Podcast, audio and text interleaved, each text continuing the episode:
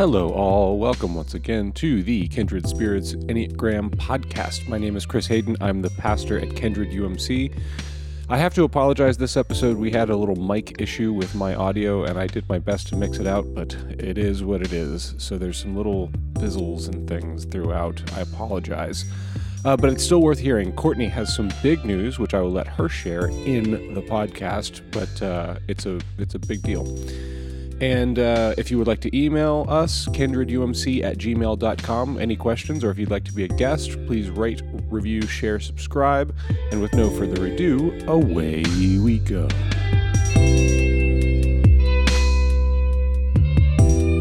Hello, all. Hi. So we don't have a guest this week, except we do. Yeah, we do, I guess, or something.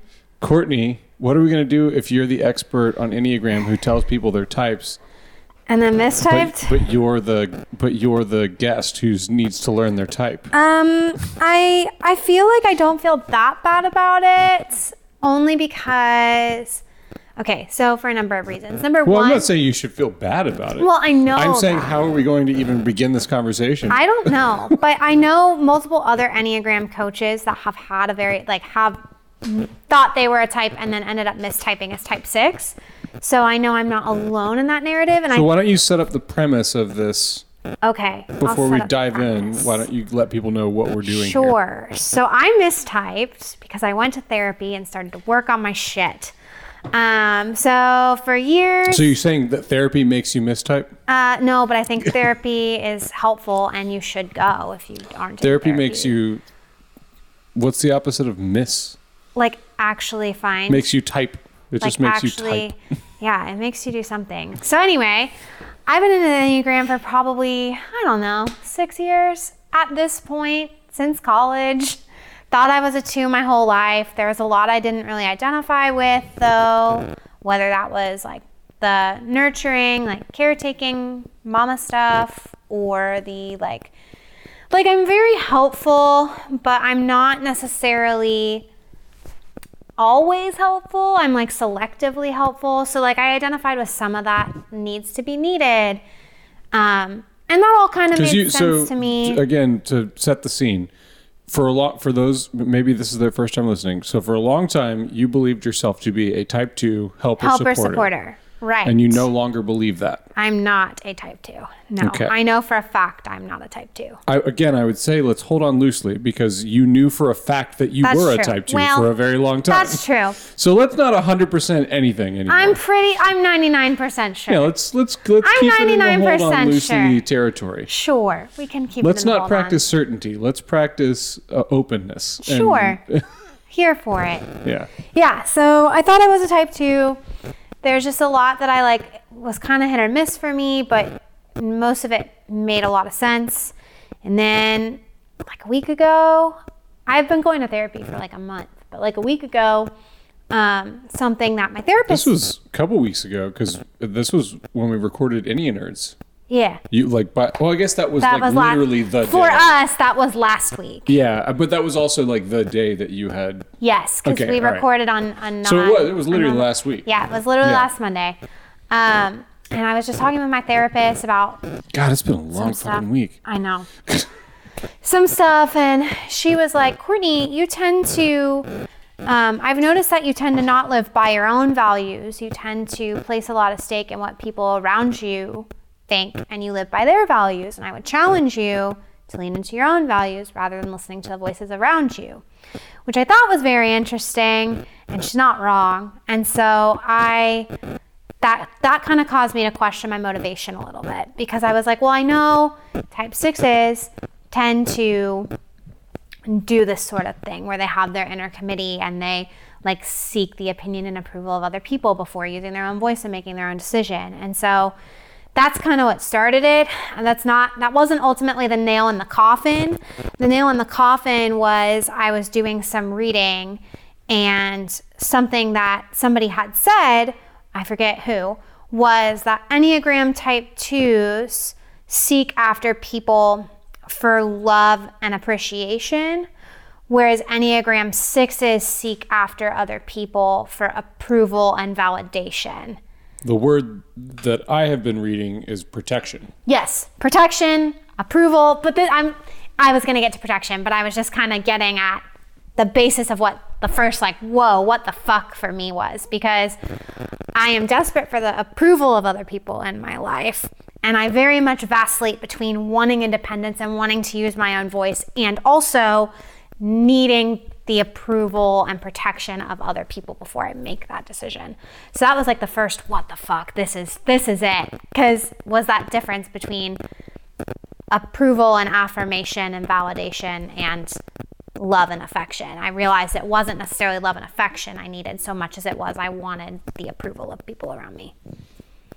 Yeah, like, uh, and not that these are completely married, but I think there's something in the like you're not a touchy feely person, No, not at all. Not even a little bit. and there's something about you know affection can take on many forms, but I think for most people who who like affection like to be touched by the people they care about. Yeah, You I know, realized that the thing that was the scariest for me, again, we talk about this idea of, hey, let's look at the fears, is because I, you and I have had a, a conversation before about I don't want to be the bad guy. I don't want to get in trouble. Yeah, and that's for mine. me, mine is I don't want to be the bad. I don't care about getting in trouble as much as I don't want to be the bad. but it's rooted in this idea of we had we had bonded over this idea of it that rooting from this common idea of I don't want to be in trouble. I don't want to be the bad guy. For me, it's not. Although I will say I have home, I, I often say I have homework anxiety. Yeah. when some when like when my supervisor my the district superintendent is expecting something from me i am anxious until it is done Yeah. and i'm anxious that i did it wrong So for me, Uh, yeah. it's not like my anxiety. If I had to pinpoint my anxiety in one sentence, it's I don't want to get in trouble. And so I started to like after that therapy session really sit in that and what that looks for me. And what I kind of came to the realization was I don't want to get in trouble is I don't want to make the wrong decision and be abandoned. And so there's there's this and again this is a very subtle difference between 2 and 6. So 2 talks about rejection. And one of the things that I realize is, frankly, I don't give a fuck if I'm rejected. Like a lot of my story, if you listen to my like personal story, if you listen to the things I overcame, I've always been the weird bird. I have been since high school. On a surface level example, I love my TikToks, love my bachelor, love my other stuff, and you and Preston are like, haha, nah, all the time. stupid geek And I've never given a shit about that. Like I just never have. i think if you did we wouldn't do it as much But abandonment, that's the thing that stings a little bit for me. So if you and Preston decided you weren't going to be in my life anymore because I don't know, I like The Bachelor, can't believe that stupid sting. blonde likes that bachelor I'm, we're, let's not Right. her But do you see how that's a very subtle difference? But Yeah. it's it's different. And so in sitting in that, I kind of came to terms with, okay, maybe it's not rejection that I'm scared of so Well, much as it is being abandoned by people. well people one I of the things about. that i've often we've talked about and that i've often noticed about you is you're kind of okay like giving and, and receiving shit 100%. you know like like um, In fact, I frequently tell people instigating is what I do. I often instigate. it's a, it's a little bit of a and this is you know forgive me for the the gender stereotypes here but like that's I grew up in the 90s and that's what I've got to work with so but there is something about like you know the the guy's girl uh-huh. like there's something about the, the Yeah. the girl in the treehouse who can all the reason she's allowed is because she, She can doesn't hang. yeah Yeah. She, yeah there's something about like because you know boys are com- are broadly speaking naturally more aggressive and more Right. competitive. And so the reason, the way that we tend to relate, especially in like adolescence, when we Mm-hmm. don't know how to fucking operate or talk to each other or have any type of moral code at all, like um, we tend to like bond together by ribbing and teasing and like poking each other Mm-hmm. um, because we don't have any emotional intelligence. Like Right. Um, and I think, and I think you've always been kind of, uh, and usually, in my experience, girls, especially young girls, tend to be more sensitive in that area and can't Yeah. quite, Yep. can't enjoy that. Right. Like they can tolerate it if they absolutely have to, but they they don't enjoy it, and it becomes a problem eventually.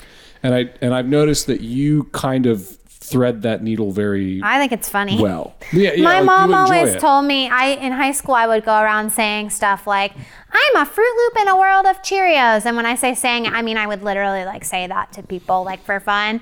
Well, I remember I've when we were always getting to been the know each weird other. bird. When we were getting to know each other, there were a couple of times where I felt a little defensive because, like, don't what do you like that? Like where I felt like things might have gone too far, and I just kind of very subtly like would check in with you a little bit, and it was like not a problem. Oh yeah, I've got a hard head. I've got a thick skull. My mom and siblings and I all tease each other all the time. Well, and even like- just your literally your genuine laughter at some of the things. Yeah. You know, like that's that's a you can. I think most people can tell when somebody's laughing Mm-hmm. because they don't want to cry, or laughing because they genuinely think it's funny. yeah. Um, uh, yeah, and so Which like is why rejection in my brain, I think, and there's something that the other hard truth I've kind of had to sit in, and I'm sure I'm curious to see if you felt this when you mistype. The hard truth I've kind of had to sit in is there's something inherently easier about feeling like I'm a type two. Like type two feel, felt easier to me. Like I to- did not ever have that. Okay, well for me, Yeah. it always like it just kind of made sense. I was like always it, frustrated. I mean, and you can go back and listen to this podcast, and you can hear me literally being frustrated out loud into a microphone about how like type four like I don't really identify with the core Right. at like the motivations and the core tenets of a type four. And I, I in my at that time because I thought I was a type four, I'm going I don't think they're articulating them right. right. Um, and now I'm going, well, maybe they were articulating them right, and I I wasn't a type four, Yeah. and that's why I didn't identify. And I think them. on a personality level, I do identify with a lot of type two qualities. I, but again, this is why Enneagram has to come back to motivation. Well, you also have traditionally balked at, like, w- one of your first caveats when you always talk about type twos is like, I'm not the type who's in the kitchen doing the dishes. yeah, I'm not. while hubby is smoking Turns out, cigars. I'm not a. T- Y- yeah, you know, like it, like yeah, And so I, I imagine that there because I had the same thing with type four. Like I, I, I don't give a fuck about being individual. I don't. I in fact I want there to be more of me in the world. I think people would benefit from my perspective. Right. like like I, I wish there were more like me. I think I had associated, rejected, and abandoned as kind of the same thing. Um, and so that's a lot of where I mistyped. It's also six is the most commonly mistyped number on the Enneagram. One, because I don't think it's explained very well. I don't think type six actually gets enough like actual into like I know that was one of the types that I had the hardest time understanding as I like anytime we have guests on the podcast like I feel like it was difficult to explain what the motivation of the six actually is. So there's that on top of the fact that like sixes are inherently like naturally indecisive. They don't like to make decisions. Um, and they don't they aren't they are head thinkers and so they don't necessarily get into that heart space as deeply or as easily. And so I think that that kind of um, can cause some confusion too, especially because six is in the competency type group with two and nine, and two, sixes, and nines all have very similar personality traits. So it's very common for someone who's a type six to mistype as a two or a nine because they're all kind of very naturally easygoing, go with the flow, peacekeeping. Did we have we said what a type six is? I don't think we have. A six is the loyalist. So, and okay, so this is my other thing. So, the core motivation of a type six. Before let's let's just spend a minute just broadly going into six. Yeah. Loyalist, pri- the at least because I I've done reading on six since you told me the primary kind of passion or emotion driver is is fear. fear. Uh huh. Which, if you know me at all, adds up a lot. Yeah, very interesting. Uh, yeah. Yeah, yeah, yeah. Which I always wrote off as just general anxiety. and uh, uh, not the case. like tend to operate in bo- there's a lot of body language in in the Yeah. chapters that I was reading. uh, yeah, they're head centers, so they tend to like overthink and think first. There, so a lot of the because I, you know, I, I was reading uh, the the Beatrice and Uranio Mm-hmm. book a lot on on six. They use a lot of body language. Mm-hmm. So what's what's the deal with what's how do those relate? If you're a head center, what's going? Because like a lot of a lot of their you know kind of pay attention to this, pay attention to this was about like pay attention to how you're tensing up Yep. how your body is is is reacting to whatever you're Yeah. experiencing. So sixes tend to get into a trap of overthinking and working themselves up. And one of the things I read in uh, it was this this book. I wanted to throw it when I was reading the chapter on six because I was so like when I was reading the two section, I was like, yeah, that's me, yeah, that's me, yeah, that's me. But then I read the six section and I was I knew I was a six because I was like angry at a lot of it um, because it was true and it was harder to hear that it was true. But one of the things that they talk about is that one of the reasons that six is mistyped so frequently is because they see this core fear of fear itself and they're like, nah, that's not me. I'm not fearful, which I would absolutely say was true for me. Um, but what they talk about in their book is that type sixes will often say that or will often use the phrase of, oh, I'm not pessimistic, I'm just realistic, which is absolutely something I have said. And it's because 80% of their brain space is taken up with possible risks. So the time that you'll see a type six be the calmest is when shit hits the absolute fan. Like when stuff is hitting the fan and I have to like make decisions and I'm in a position where I have to manage, I do great. I'm super calm. I'm super collected. That's why I think I thrive um, in like my manager role because there's a never-ending to-do list, and on certain days, like I gotta da da da da da da da da da. Like I'm very good at staying disciplined, at staying on task, and getting all this stuff done.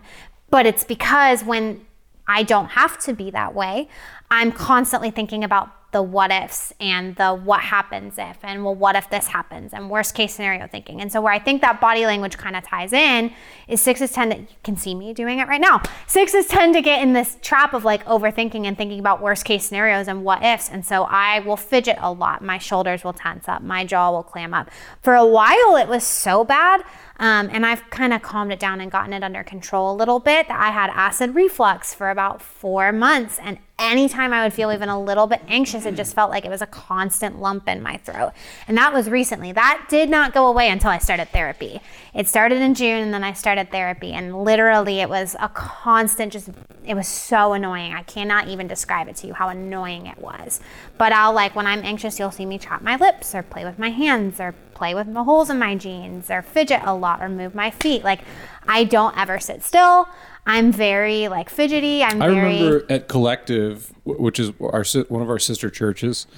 Uh, they they the do just a basic in their during their worship service. They do a just like a, a couple couple or three minutes of silence, I hate it. and you can't I don't it. like it. I do not like it. I never have like that. I've gotten better at it um, in the sense of And I, I here's the thing, help me understand because here's what I don't understand about it.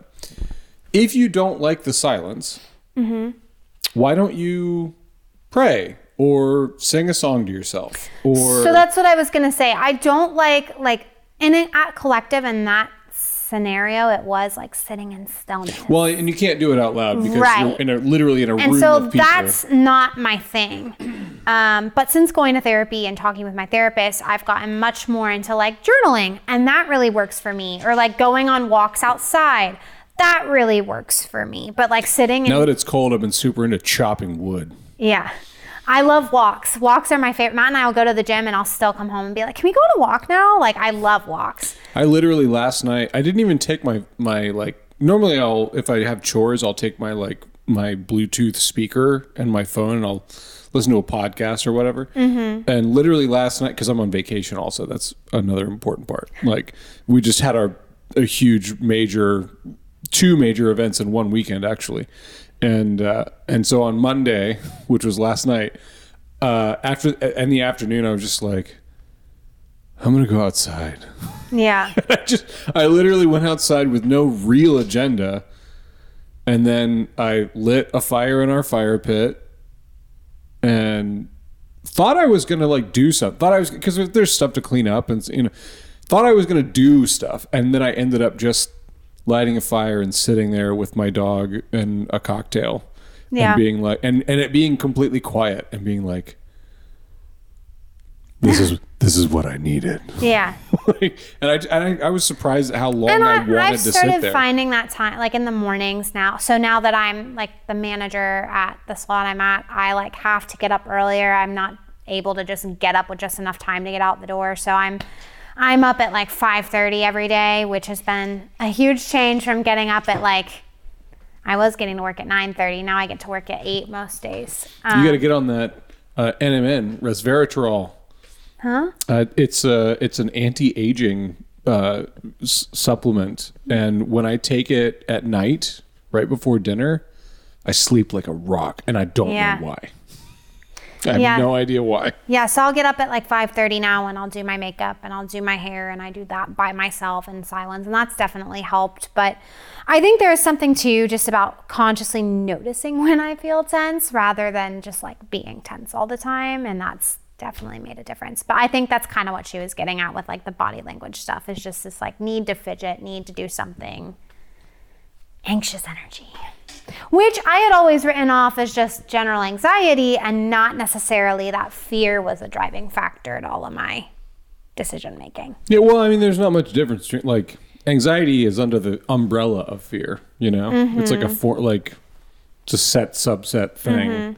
Yeah, and I mean, um, I was reading a post by, I want to say it was Gabrielle Westbrook, um, and she was just talking about grief and the Enneagram and how each type grieves. Um, and I thought it was really interesting, or things they might need to grieve, or what have you. Um, and I thought it was really interesting, like reading that post, because I was like, oh shit, a lot of this is me.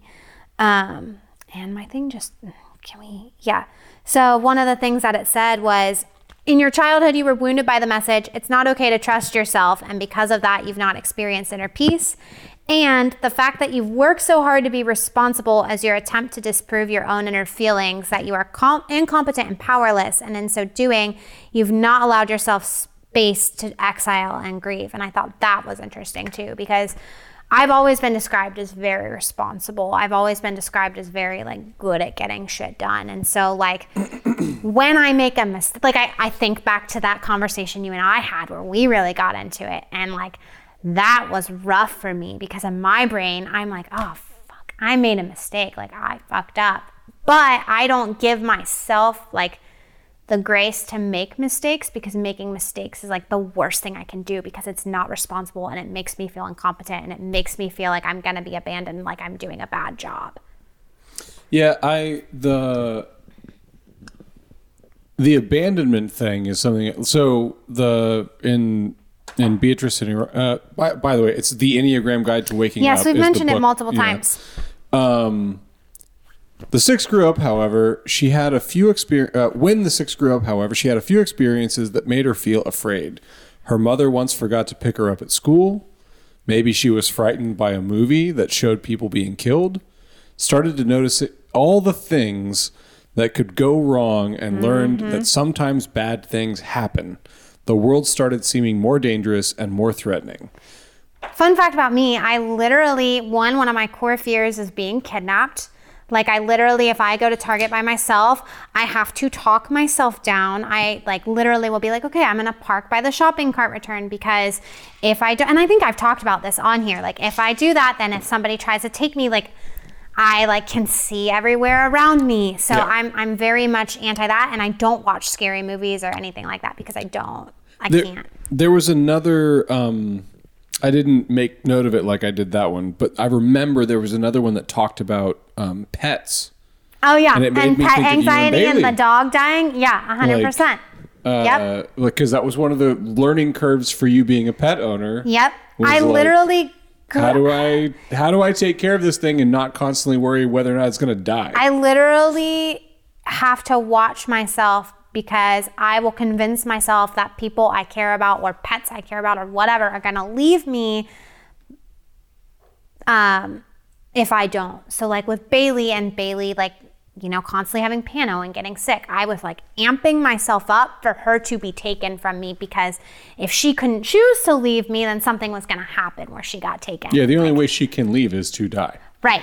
Like she's a dog; she's not Right. going anywhere. Right. Even if she got out, she would be scratching at the back door because she needs food. Yeah, and a lot of my people pleasing comes from this idea of I'm an incredibly loyal person. Um, and so I'm the kind of person that if I'm in your corner, like I'm going to defend you no matter what. And that can be to a fault sometimes. Um, but like I want that same loyalty from the other people in my life. It makes me think of kind of your earliest breakthrough that you've described as like a person of authority Mm-hmm. whom you were loyal to. Right. And like a big hurdle was tr- finally admitting, like, I don't think that person treated me right. Yeah. Like, and that was like a big deal. Yeah. Yeah. And so that that breakthrough in that disciple group that I had gone through was like, I don't need your approval to be okay with who I am. And I do feel like I've overcome that with that person, but there's a lot of other people in my life and a lot of other areas of my life where I'm like, oh, but I do need their approval though.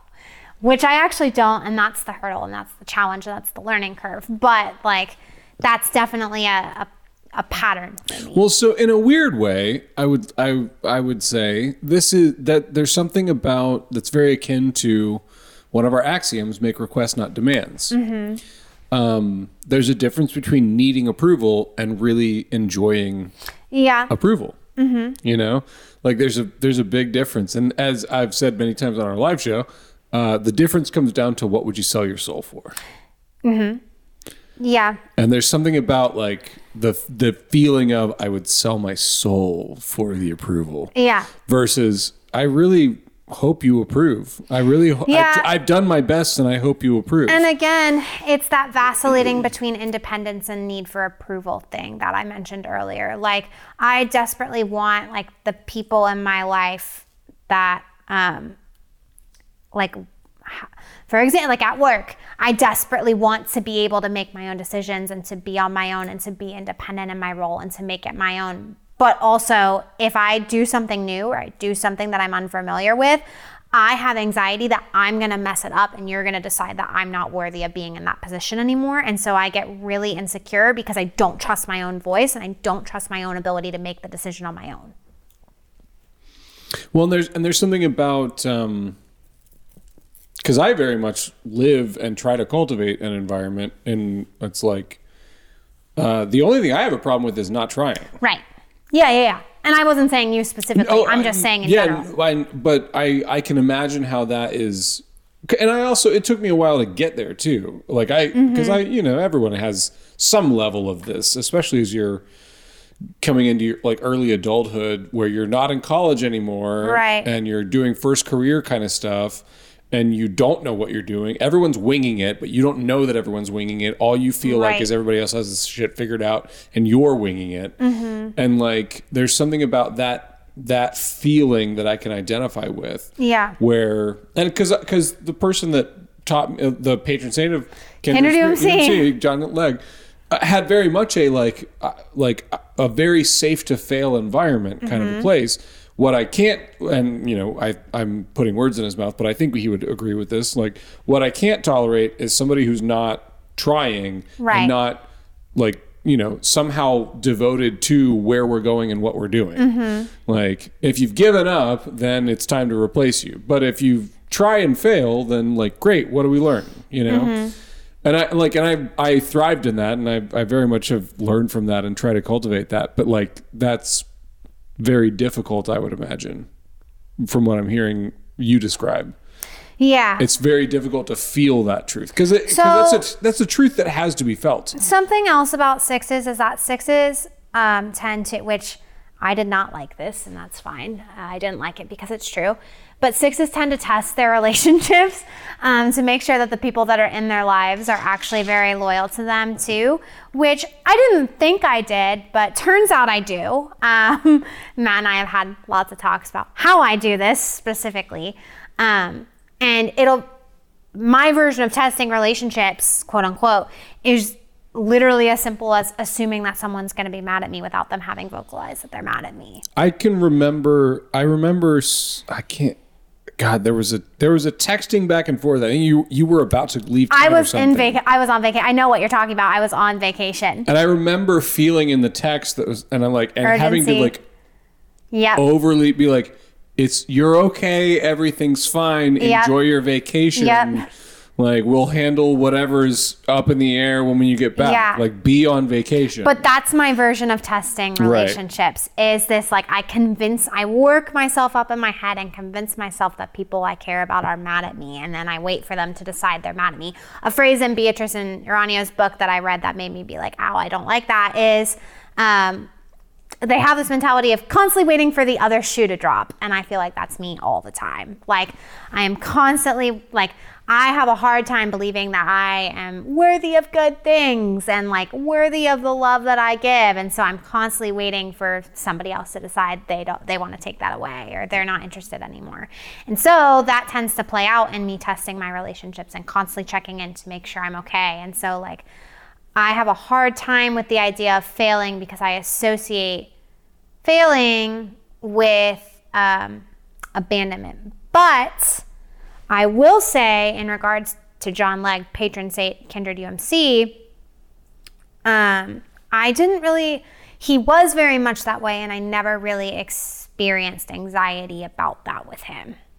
I, I was very, but I think that's because, I mean, it took me like a year and a half, two years to get there, and a really big screw up with him and budget and stuff. But, which of course, that makes sense that it would take a really big screw up to get there. But it did eventually get to a point where I was like, okay, I don't have this anxiety anymore. This is fine. Um, but it does, I, I don't know what it is that, like, I feel like this happened with Bailey too, where I was constantly anxious about it, constantly anxious about it. And then one day something clicked and I was fine. And I'm not really anxious about Bailey anymore. She's had to go to the vet a few times since then. And like, it is what it is. So I think there's something to time and well, so you mentioned earlier grieving. Mm-hmm. I I wonder if there's something about so because I have been dealing with anxiety in particularly uh, all of us have over the past two years right. with pandemic and quarantine and all this stuff. Um, one of the things that helps me a lot with anxiety. So so let's talk about dogs. My dog is about to turn 13 and he's a, a lab German Shepherd. They don't tend to live till 13. Mm. Like they just don't. They like they die around 12, you know?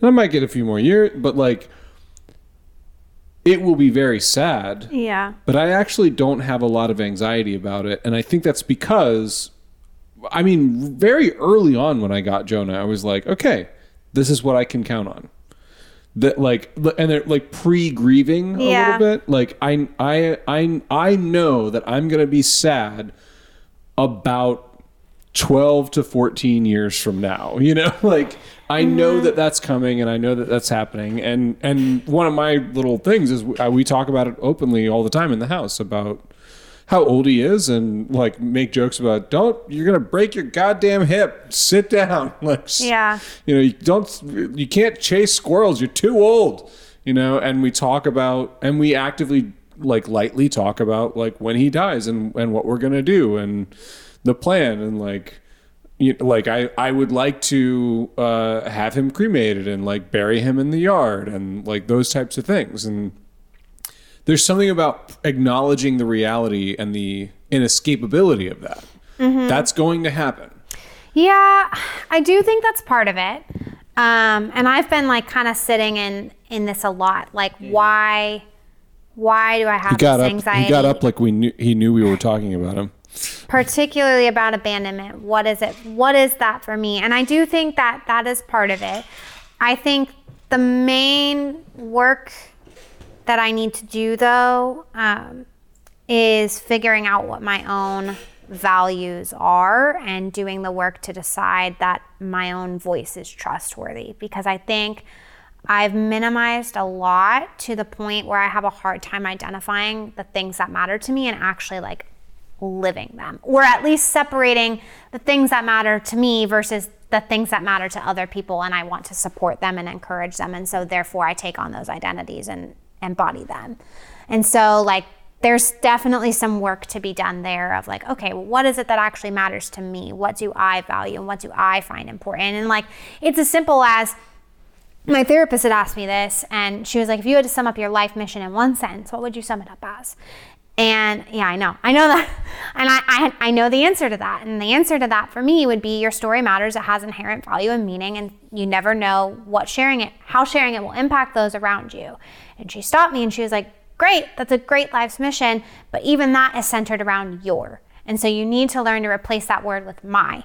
So when you're in this state of like anxiety and workup and overwhelm, you need to think to yourself, my story matters and has meaning and value. And if I share it and if I go through these things, that's going to impact people around me too. And so, like, everything I do is constantly centered around the lives of other people, the thoughts of other people. Uh, particularly, um, I enjoy being in this role of like supporting, like right hand, like let me support you because that then makes me indispensable. Which is a two trait, it makes me indispensable, and so I need to like. Well, that makes loyalty and faithfulness and Right. authority figure kind of stuff is, is a lot of what I've what a lot of the phrases I've read around six. Right. And so it's very much the work I need to do is very much a one, like, okay, what are the things that matter to me and how do I start to embody and live on the and act on those rather than constantly feeling I'm a PR representative to everyone around me all the time. Because that's a phrase I've used in therapy um, with my therapist is I feel like I'm everyone's PR representative. I'm constantly defending people even when they don't need to be defended, I'm constantly defending them. And same thing, like with The Bachelor, again, as another surface level example. I love The Bachelor. The Bachelor doesn't always need to be defended, but yet somehow, or TikTok, yet somehow I find myself defending and sticking up for these things that I care about constantly. And that gets draining and exhausting, especially when those things didn't ask to be defended. Um, so there's that. And then there's also like, Erin had pointed out to me the other day, she was like, You are really good at articulating and talking through the things that you're bad at doing and like using those things to help other people. Like, you're really good about that. She was like, But you never really like talk about the things you're good at. And like, that's super true too. I'm very good at talking through like, oh i struggle with this and so i need to do this or like constantly like talking myself down and making myself less than a lot of self minimizing um, which turns out is a very sick trait um, but i'm not so good about actually talking about the things that i'm good at and being nice to myself and speaking highly of myself and so like those two things i think are really where the root of my work is um, but the grieving thing definitely too Okay, can we? I want to pause here because I have to pee, and then when we come back, I want to talk about subtypes. sure All right, I'm going to pause it. Okay, we're back. okay Uh, so okay, so don't say anything about your particular subtype. okay I because you have said it on other podcasts, so if, you know Easter egg. But hasn't changed and and I checked in with you, and the reason I checked in with you because I was reading and I was, huh, and I still feel that way about what you responded with, oh really huh. So That's interesting. now I Okay. don't know, but here's a little little experiment I'd like to do, a little blind test. Okay. I'm going to read from uh, Beatrice and Uranio, Uh huh. and I'm just going to read their like paragraph of the subtype, Okay. and I'm not going to tell you which one it is. Okay. And I want you to tell me which one you identify with more.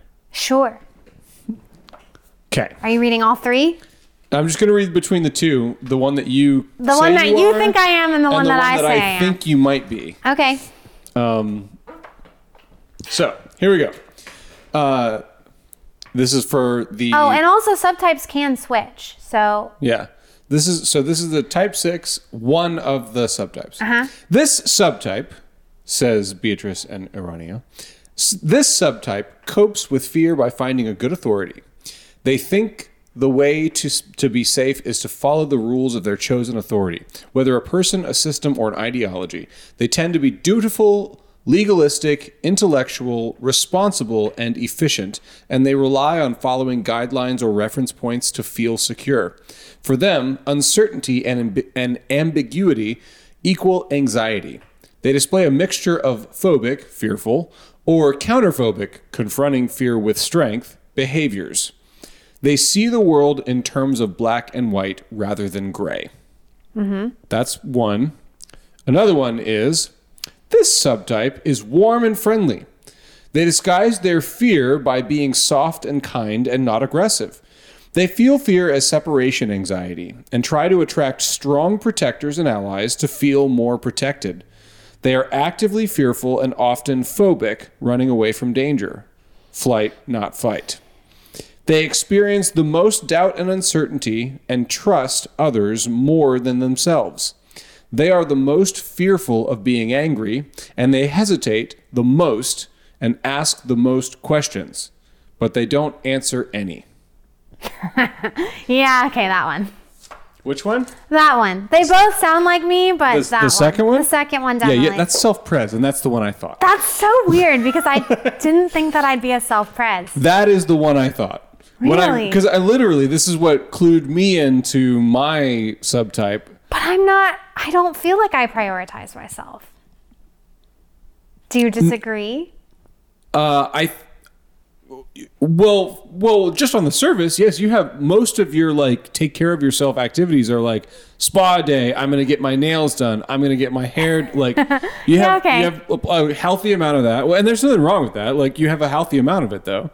Um, and also it's not because of the type 6's fear and and the propensity to like alleviate that fear through loyalty and like gathering mm-hmm. allies mm-hmm. it's very easy i think for a self-pres to look very social but what you're mm. really doing is you're gathering allies to protect yourself That's really interesting, and I wouldn't have thought about it that way. But yeah, I what could I- definitely see that. that's what i think is going I could definitely see that. I'm also very protective of like my bedtime.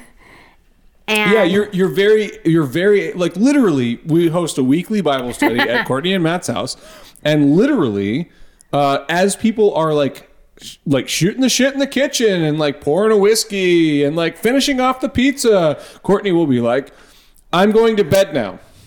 Good night, everyone." that's true. like uh, very self-pres. Uh, you know, again, Interesting. funny to laugh at, uh, uh, but I don't. I don't want. I do not in any way want to discourage that behavior because I think it's very healthy. I, like I think I think it's good. Uh, but there is something about that that's very like. What you're doing is protecting yourself, and even when you're um, flitting about the party and like connecting with people and and also the fact that that's connected to your job both here and at the salon like a lot of your salon work was to be engaged with like you're protecting the relationship with the the person you're supporting you know the the loyalist the loyalist Yeah. like i at least that's that was my hunch as because i read Yeah. both of them you told me social and i you know I, I read the whole chapter and then i was refreshing before you came and when i when you told me social i read those paragraphs again and i was like uh, it's worth asking the question at least Yeah, I'm. Because there's another post that by Nine Types Co. I actually feel like I identify with the social six of her description much better, and I will pull that up just to read it. Um, yeah, I don't know. Um, I could definitely see me vacillating between both, especially because subtypes switch. So Nine Types Co's social subtype post says social sixes build alliances with others to feel safe and supported. They look to friends for reassurance. They want to fit in and they are aware of social dynamics.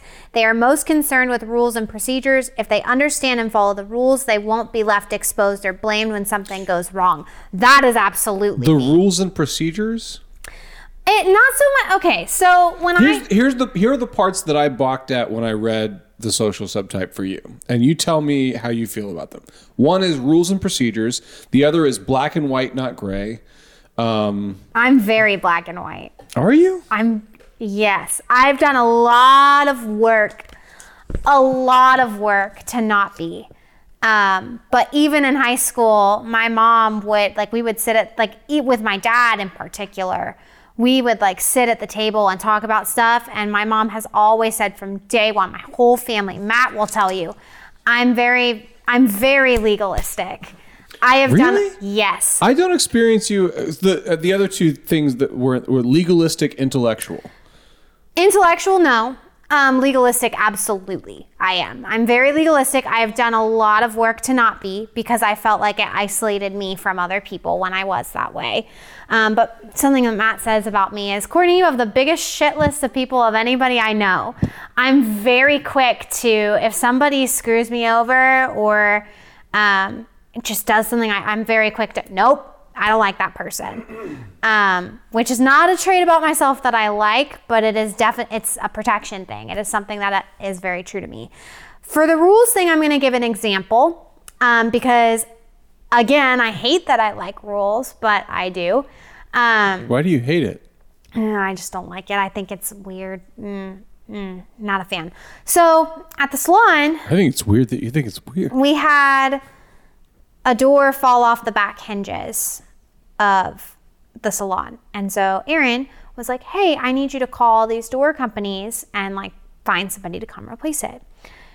I had a panic attack because I was so nervous to like, because doors are expensive and like finding a company that's going to replace the door correctly and is this amount of money okay and da da da da da. And there's just all this stuff that's going into it along the chaos of everything else that instead of just trusting myself to make the decision, I would run to her every single time there was even a question or something needed a sign off or approval because I didn't want to be exposed or blamed if I made the wrong decision.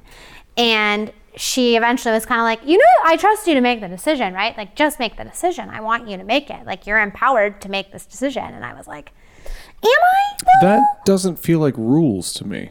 See, it does to me. Like, if I think of rules as more like guidance, like, mm, I'm trying to think of another example. That feels more like self-pres behavior.